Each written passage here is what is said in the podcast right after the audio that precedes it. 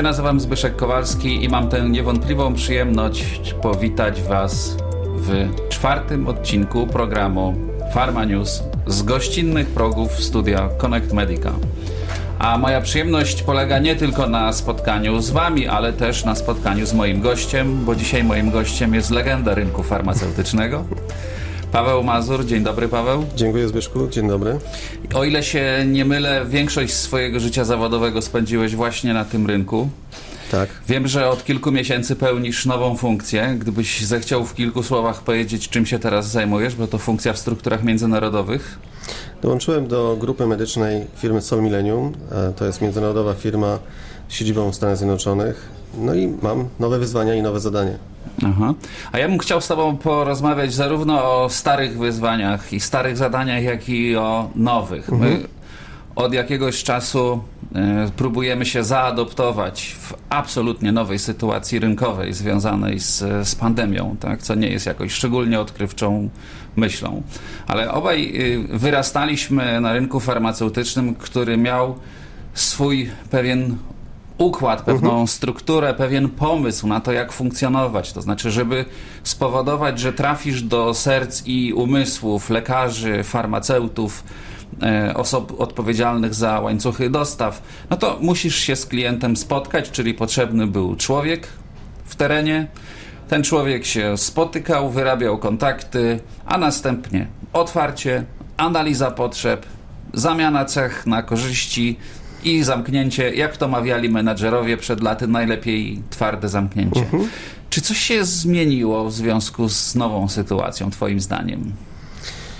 Myślę, że możemy podzielić ten czas na dwie części. Pierwszy czas to jest ten, kiedy pandemia nas e, zastała i tak naprawdę firmy musiały się dostosować do nowych realiów. No i wtedy odkryto, że jest coś takiego jak zdalna komunikacja z lekarzem. To był ciekawy czas też z mojego punktu widzenia, bo obserwowałem, jak lekarze, jak lekarze, jak firmy obniżyły ilość wizyt tym mhm. przedstawicielom do e, sześciu, sześciu wirtualnych, potem próbowali wszystkie wirtualnie robić.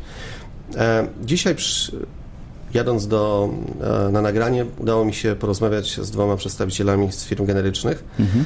i zadałem im proste pytanie. Jak pracujecie teraz? Tak. Wydawałoby się, że E, pandemia wchodzi w nowy etap, czyli za chwilkę znowu możemy oczekiwać jakichś zamknięć, jakichś restrykcji. A firmy co robią? Firmy mówią tak, drogi przedstawicielu, 10 wizyt dziennie, z czego możesz dwie zdalnie zrobić przez telefon i trzy wizyty do aptek. Mhm. Czyli w mojej ocenie nie dość, że wróciło to do tego, co było przed pandemią, to jeszcze nawet się pogorszyło, bo ilość tak zwanych zadań dla przedstawicieli firm generycznych wzrosła. Mhm. Efekt jest taki, że nadal e, jest oczekiwanie, że poprzez wizytę face to face, poprzez wizytę e, taką, która pozwala e, zamknąć na twardo, jak powiedziałeś, jak w dawnych tak. czasach, to ten efekt sprzedaży będzie lepszy niż robienie tego zdalnie bądź innymi środkami komunikacji. Mhm. Ale to jest takie przekonanie, które wynika pewnie z przyzwyczajenia. Nie wiem, czy się z, zgodzisz z tym. Natomiast pytanie, czy jakość kontaktu, tak? czyli jakby niezależnie od tego, czy on jest na żywo, czy on jest zdalnie.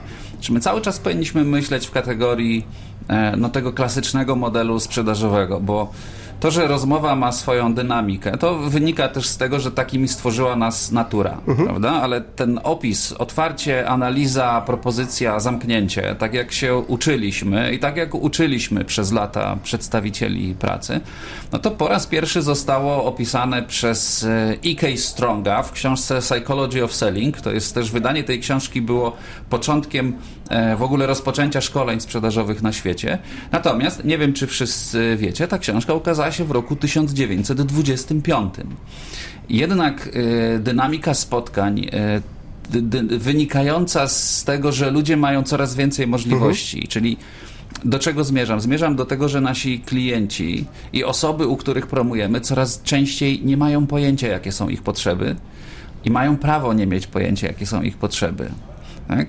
Czy w związku z tym, niezależnie od tego, czy spotykam się face to face, czy spotykam się zdalnie, mhm. jako przedstawiciel powinienem inaczej myśleć o tym, z czym ja do lekarza czy do farmaceuty przychodzę?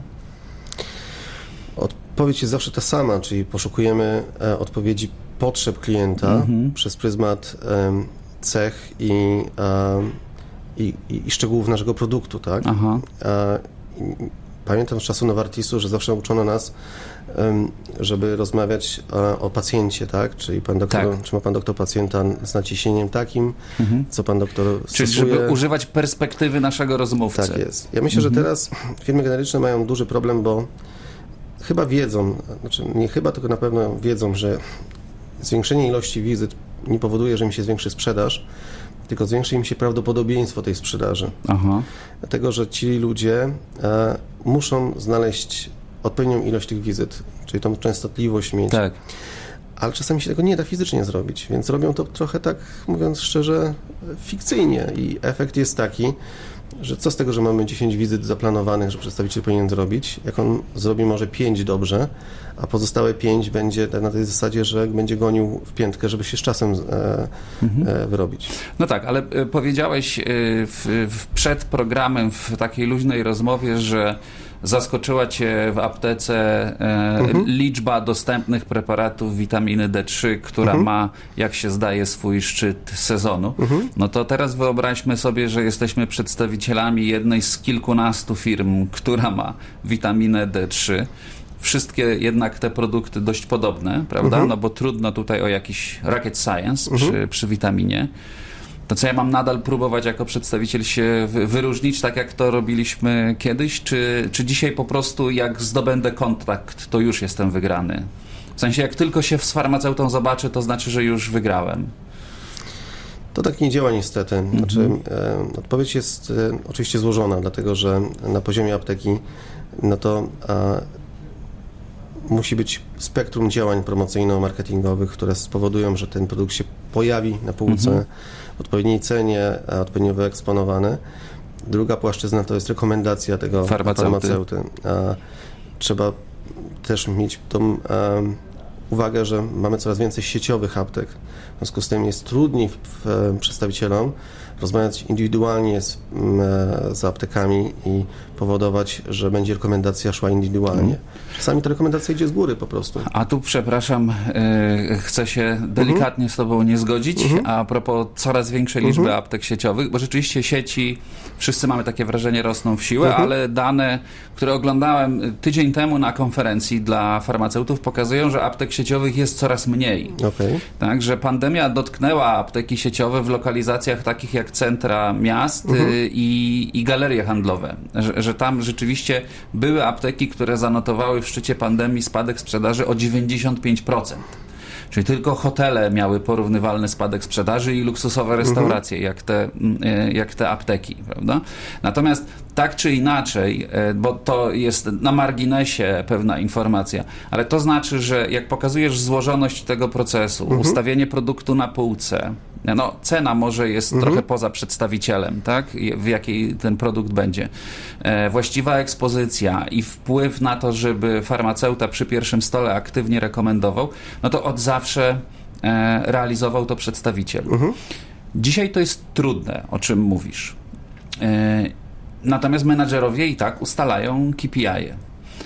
Czy Twoim zdaniem e, my będziemy jeszcze próbować robić to za pomocą przedstawicieli? Czy to już jest moment, w którym na wszystkie te procesy powinniśmy jednak jako menadżerowie branży farma próbować wpływać inaczej niż poprzez przedstawiciela? Myślę, że złoty środek powinien być gdzieś postawiony, Mhm. to znaczy powinien to być miks działań bezpośrednich e, połączony z miksem e, spotkań bądź Mhm. interakcji zdalnej, po to, żeby angażować e, też e, tego naszego klienta w inny sposób. A na końcu jest pacjent de facto, Mhm. tak? Więc e, trzeba też do tego pacjenta też dotrzeć z komunikacją, dlaczego ten produkt jest lepszy od innych, albo w naszym mniemaniu jest lepszy od innych. Więc jak e, na to patrzę, to myślę, że będziemy obserwować fluktuacje, jeżeli chodzi o ilość przedstawicieli, czyli na niekorzyść przedstawicieli. Myślisz, że przedstawicieli będzie mniej? Myślę, że powinno być mniej, z racji tego, że nawet zagęszczenie podczas wizyt u lekarzy, jak e, dzisiaj słyszałem, że w ciągu tygodnia do tego samego lekarza przychodzi 20 przedstawicieli, to za moich czasów, kiedy e, pracowałem z przedstawicielami, czy nawet sam jako przedstawiciel e, chodziłem, nie było aż tylu przedstawicieli na, na jednego lekarza w przeciągu tygodnia. I to też jest jakiś, jakaś bariera, myślę, że którą osiągnęliśmy w tym momencie, że po tym okresie takiej pandemii trochę odwilży, e, firmy popchnęły wszystkie swoje środki i możliwości do Mhm. tego, żeby jak najszybciej odrobić e, ewentualne straty. Okej. Dobrze, zaznaczyłeś niezwykle interesujący temat, który wygląda jak bardzo silny trend, to znaczy miks, tak? Nazwałeś to idealnym złotym środkiem, czyli miks człowieka i nowoczesnych e, możliwości. Ja będę miał możliwość porozmawiać z tobą jeszcze na ten temat. W związku z tym chętnie o tym miksie, o tym jak to się robi, na co zwrócić uwagę, porozmawiamy przy okazji naszego kolejnego spotkania.